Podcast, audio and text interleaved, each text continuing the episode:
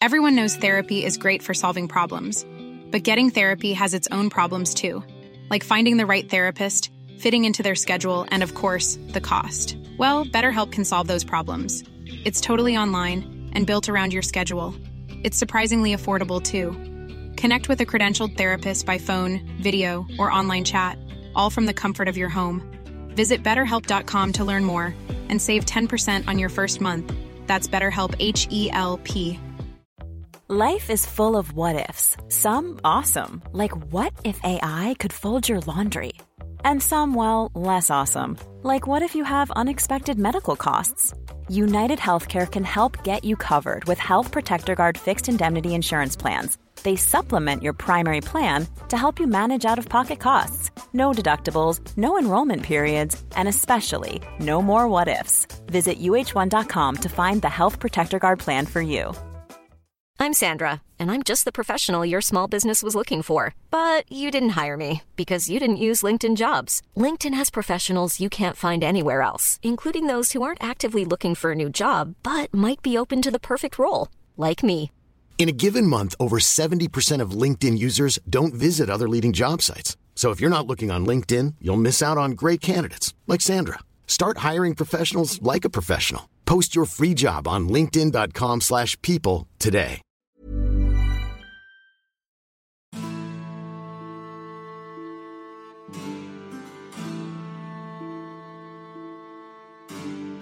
سلام. این دومین اپیزود پادکست مجونه که دی ماه 98 منتشر شده و اسفند 1400 فایلش اصلاح شده. شما الان دارید فایل اصلاح شده رو میشنوید. معجون یه گوشیدنی خوشمزه است با طعم تاریخ. اینجا با یه دیدگاه متفاوت تاریخ و روایت رو تحلیل می‌کنیم. سعی داریم به صورت تلفیقی و عجین شده تاریخ رو با موضوعات مختلف تعریف کنیم.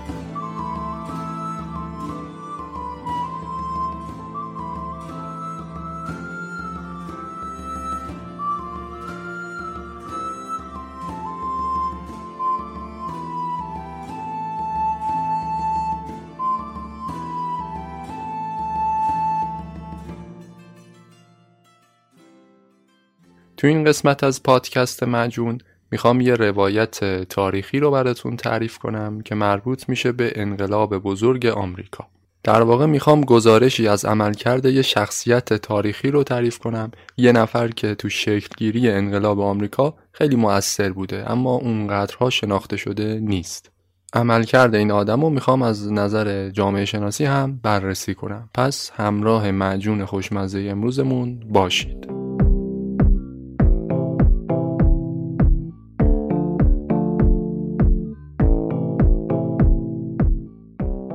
بعد از ظهر 18 آوریل 1775 یه پسر جوون که توی استبل اسبای کرایه‌ای تو شهر بوستون آمریکا کار می‌کرد به طور اتفاقی از یه فرمانده انگلیسی یه جمله شنید.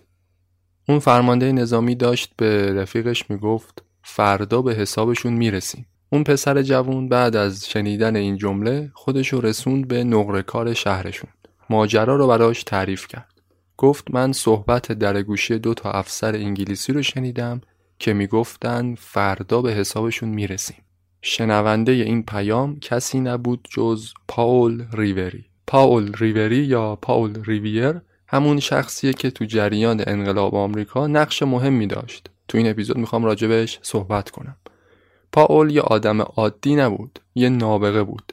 ماهیگیر، شکارچی ماهر، دوستدار تئاتر، تاجر زبردست کلا عضو گروه های اجتماعی مختلفی بود روز خاکسپاریش افراد زیادی حضور داشتند سال 1773 آمریکاییای مستعمره بریتانیا برای استقلال کشورشون دهها کمیته انقلابی تشکیل داده بودند. البته تو اون دوره کمیته ها هیچ نظم سازمانی خاصی نداشت. پاول ریوری برای مرتبط کردن گروه های انقلابی فعالیت زیادی کرد. برای پیام رسانی بین گروه ها مکررن بین فیلادلفیا و نیو همشا رفت آمد می‌کرد. اون زمان هفت تا گروه حامی انقلاب بودند که مجموعاً 255 نفر عضو داشتند. دو نفر از این 255 نفر تو همه گروه های انقلابی عضویت داشتند که پاول ریوری یکی از این دو نفر بود. سال 1774 وقتی که ارتش انگلیس تصمیم گرفت گروه های مقاومت رو تو ناحیه بوستون ریشه کنه انقلابیون برای حفظ یک پاول ریوری رو به عنوان رابط انتخاب کردند. چون پاول همه انقلابیون رو میشناخت.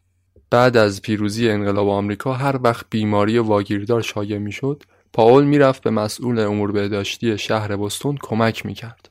کلا آدم خیلی فعالی بود. مثلا بعد از حادثه آتش سوزی بوستون اومد شرکت بیمه آتش سوزی ایالات ماساچوست رو تأسیس کرد. یه مؤسسه خیریه هم برای کمک به افراد فقیر درست کرد. تو جریان محاکمه جنایتکارای بزرگ اون دوران هم پاول ریوری رو منصوب کردن به عنوان سخنگوی هیئت منصفه. خب تا اینجا یه سری صحبت کردیم راجع به شخصیت پاول ریوری و کارهایی که انجام داده بود تا بهتر بشناسیدش. بریم سراغ ادامه داستان.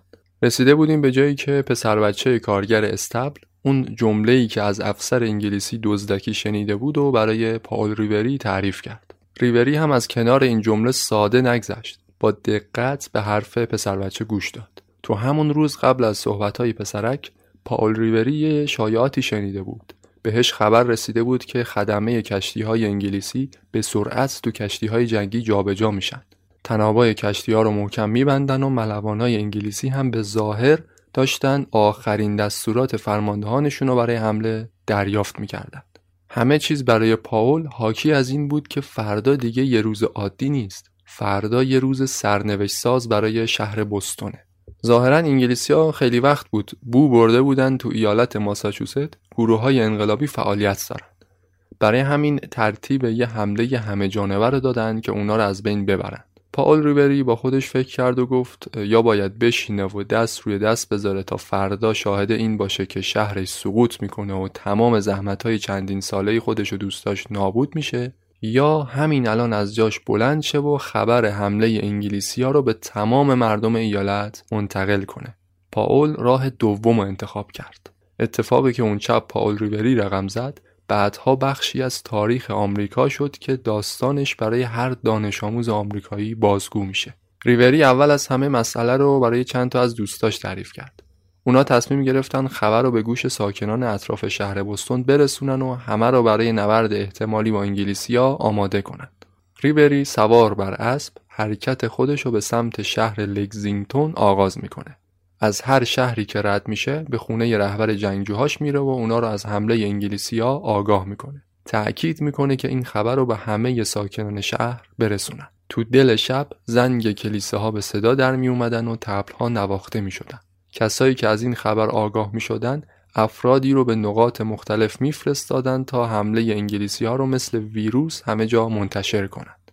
صبح 19 آوریل 1775 وقتی که پیشخراولان نیروهای انگلیسی حرکت خودشون رو به سمت شهر لگزینگتون شروع کردند با چیزی روبرو شدند که اصلا پیشبینیشو نمی کردن. اونا با مقاومت شدید و سازمان یافته مبارزان محلی روبرو شدند. که سرسختانه باهاشون می جنگیدن. از همینجا بود که تاریخ انقلاب آمریکا آغاز شد.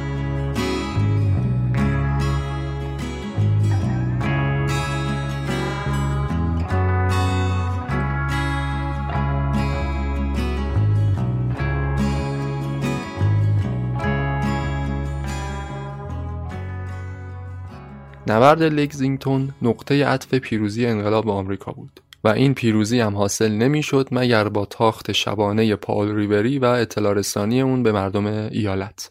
ریوری مهارت بالایی داشت تو کسب اطلاعات و منتشر کردنش. از اونجایی که وجهه خوبی هم داشت بین مردم یه جورایی همه حرفشو میخوندن و اینجوری شد که انگلیسی ها تو نبرد لگزینگتون شکست خوردن.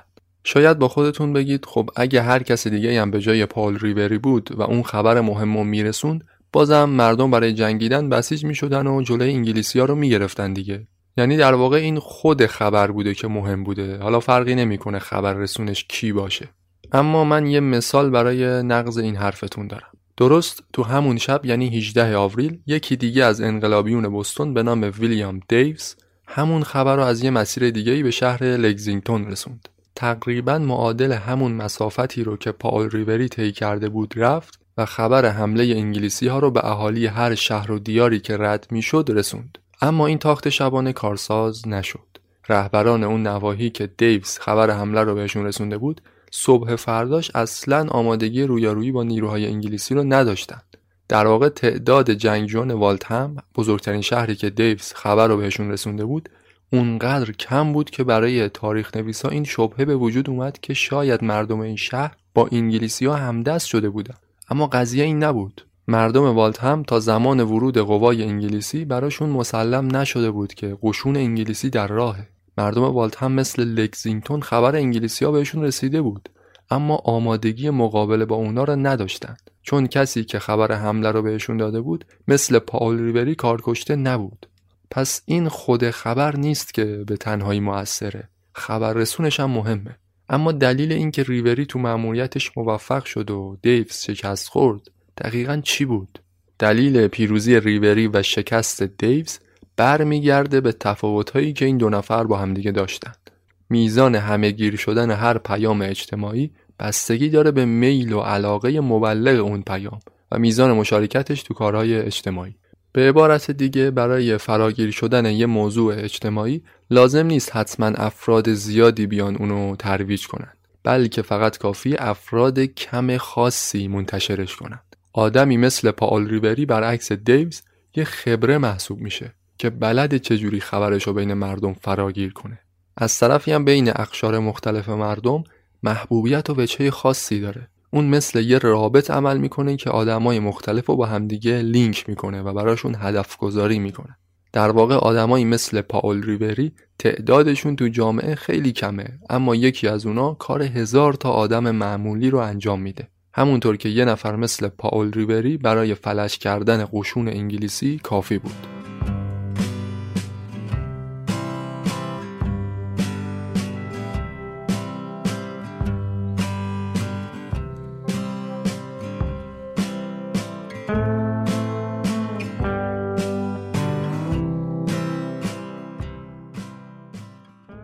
برای اینکه نقش پال ریبری رو تو شکلگیری انقلاب آمریکا بهتر متوجه بشیم براتون آزمایشی رو مثال می‌زنم که یه جامعه شناس مشهور به نام استنلی میلگرام انجامش داد. تو اواخر دهه 1860 یه جامعه شناس آمریکایی به نام استنلی میلگرام براش این سوال ایجاد شده بود که آیا ما انسانها هر کدوم دنیای مستقل خودمون رو داریم مستقل از هم عمل می‌کنیم؟ یا اینکه به وسیله یه شبکه ارتباطی به هم متصلیم. اگر هستیم این شبکه ارتباطی چطور و چگونه کار می‌کنه؟ میلگرم اومد یه آزمایش رو طراحی کرد. به طور رندوم برای 160 نفر از اهالی شهر اوماها تو غرب آمریکا پاکت نامه فرستاد که داخل پاکت اسم و مشخصات یک کارگزار سهام نوشته شده بود. کارگزار سهام کجا سکونت داشت؟ تو شهر شارون یه جایی تو شمال شرق آمریکا. میلگرم از اون افرادی که براشون پاکت رو فرستاده بود خواسته بود تا پاکت رو برای یکی از آشناهاشون بفرستند که فکر می‌کنن محل کار یا زندگیشون نزدیک آدرس خونه کارگزار سهامه. میلگرم به افرادی که تو این آزمایش شرکت کرده بودند گفته بود حتما پاکت رو برای کسی ارسال کنن که حدس می‌زنن با یا بدون واسطه می‌تونه نامه رو برای کارگزار بفرسته. می‌خواست بفهمه که نامه ها با چند تا واسطه می‌رسه به دست کارگزار. شاید اگه از شما بپرسن که یه پاکت نامه از یه شهری تو غرب آمریکا چند بار باید دست به دست بشه تا برسه به دست یه فرد مشخص تو شمال شرق آمریکا جوابتون این باشه که حداقل 100 تا واسطه برای این کار لازمه. حالا فرض این آزمایش اینه که دسترسی مستقیم به اون فرد مشخص وجود نداره. اما میلگرم تو آزمایشش مشاهده کرد همه نامه ها با پنج یا 6 واسطه می‌رسیدن به دست کارگزار سهام.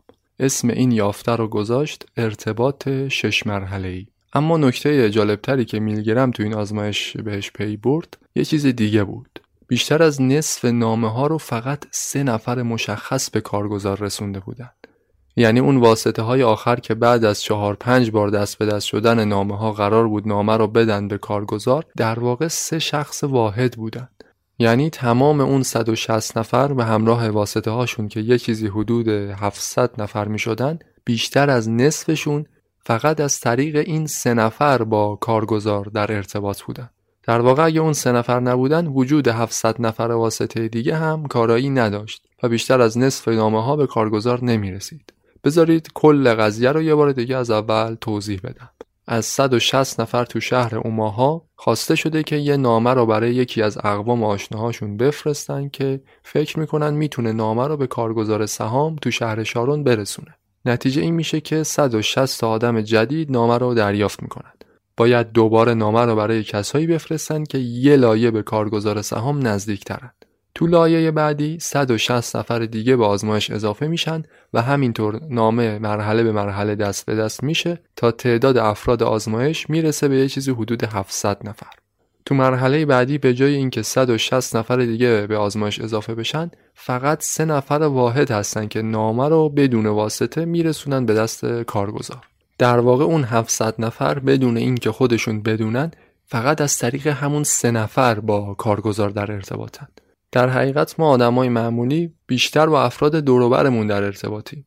کسایی که باهاشون فعالیت های مشترکی داریم یا نسبت خیشاوندی داریم باهاشون یا اینکه محل کار یا زندگیمون نزدیک به همه. با این جور آدما بیشتر ارتباط داریم. اگه از دو تا دانشجو که با هم دوستن بپرسید چرا با هم دوستین جواب میدن که چون رفتار و اخلاقمون شبیه به همه. اما جواب درست اینه که چون فعالیت های مشترکی دارن. چیزی که آدما رو به هم نزدیک می‌کنه محل زندگی یا فعالیت اجتماعی مشترکه. بقیه عوامل مثل تشابه اخلاق و رفتار در درجه بعدی اهمیت داره. شاید شما با دوستای اطرافتون اخلاقهای مشابهی داشته باشید اما میلیون ها آدم دیگه روی کره زمین وجود دارن که از لحاظ اخلاقی و رفتاری خیلی به شما نزدیک ترند پس چرا با اونا دوست نشدید؟ جوابش واضحه چون هیچ عامل اجتماعی نبوده که شما رو به اونا نزدیک کنه. اما آدمای خاص مثل پاول ریوری اینطوری نیستن. اونا فعالیت های اجتماعیشون خیلی وسیع و متنوعه. مثل یک کانکتور آدما رو با همدیگه وصل می‌کنن. ریوری هم یک کسی مثل اون سه نفر بود که اگر نبودن ارتباط اون 700 نفر دیگه با همدیگه و با کارگزار دچار مشکل می‌شد. شناختن این همه آدم خودش یه مهارته که فقط انسانهای خبره مثل پاول ریوری از پسش برمیاد.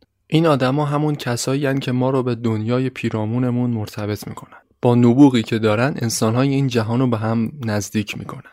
بدون شک هر کدوم از ما حداقل یه نفر از این افراد رو می‌شناسیم. ولی بعید می‌دونم در مورد اهمیتشون فکر کرده باشیم.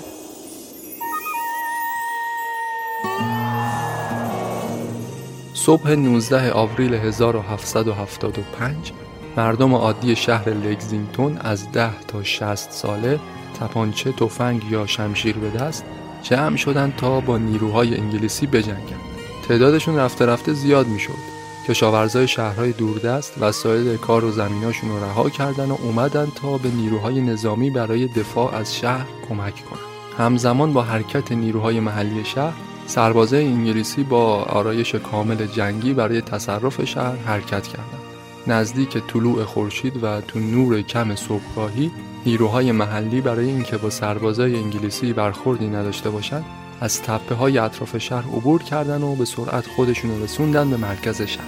نهایتا نیروهای دو طرف تو مرکز شهر با همدیگه روبرو شدن.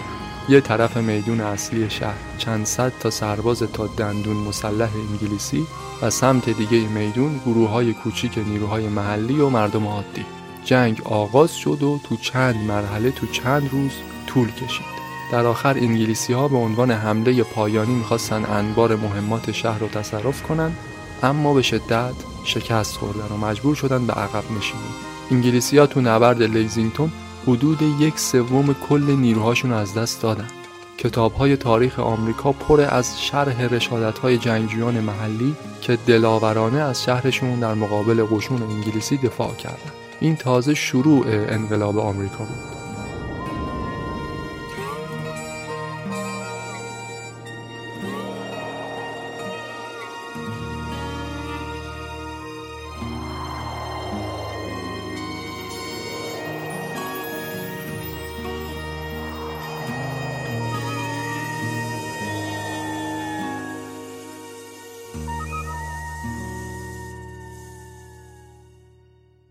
حدود یه سال بعد یعنی 1776 نیروهای انقلابی استعمارگرای انگلیسی رو از شهر بوستون هم بیرون کردن. ایالت ماساچوست به عنوان اولین ایالت استقلال یافته تو جریان انقلاب آمریکا محسوب میشه. رفته رفته دوازده ایالت دیگه هم اعلام استقلال کردن و نهایتا تو سال 1789 انقلاب آمریکا به سرانجام خودش رسید و جورج واشنگتن به عنوان اولین رئیس جمهور رسمی کشور ایالات متحده شروع به کار کرد.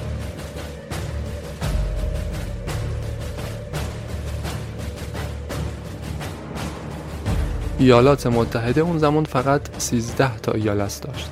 به خاطر همین پرچمی که برای این کشور طراحی شد متشکل از 13 ستاره و 13 خط نواری قرمز و سفید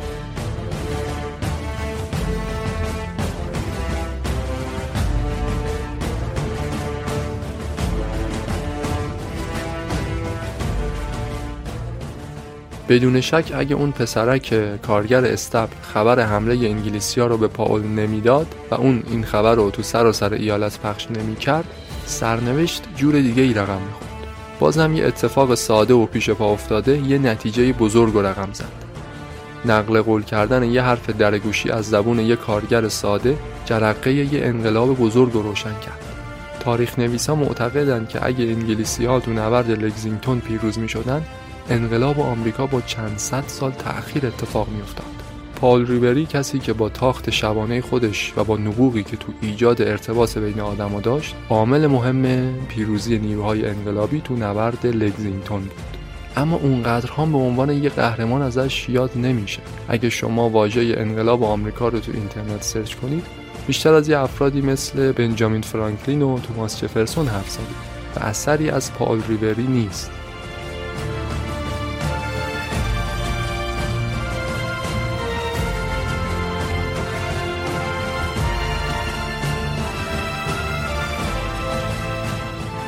ممنون از اینکه به این قسمت از معجون گوش دادید. روایت این اپیزود برگرفته از یک کتابی بود به نام نقطه عطف نوشته مالکوم گلدوه.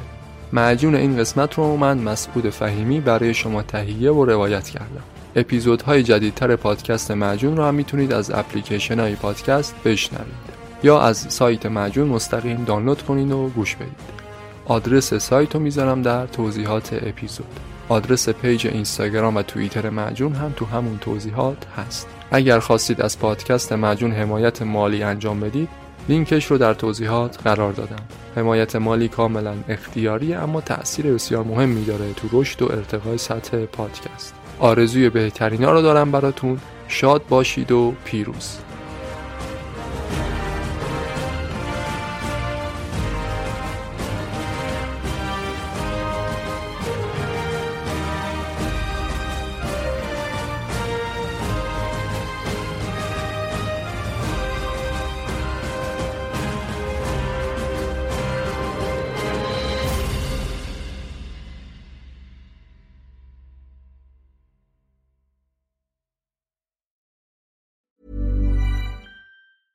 Even when we're on a budget, we still deserve nice things. Quince is a place to scoop up stunning high-end goods for 50 to 80% less than similar brands. They have buttery soft cashmere sweaters starting at $50, luxurious Italian leather bags, and so much more. Plus, Quince only works with factories that use safe, ethical, and responsible manufacturing. Get the high-end goods you'll love without the high price tag with Quince. Go to quince.com/style for free shipping and 365-day returns.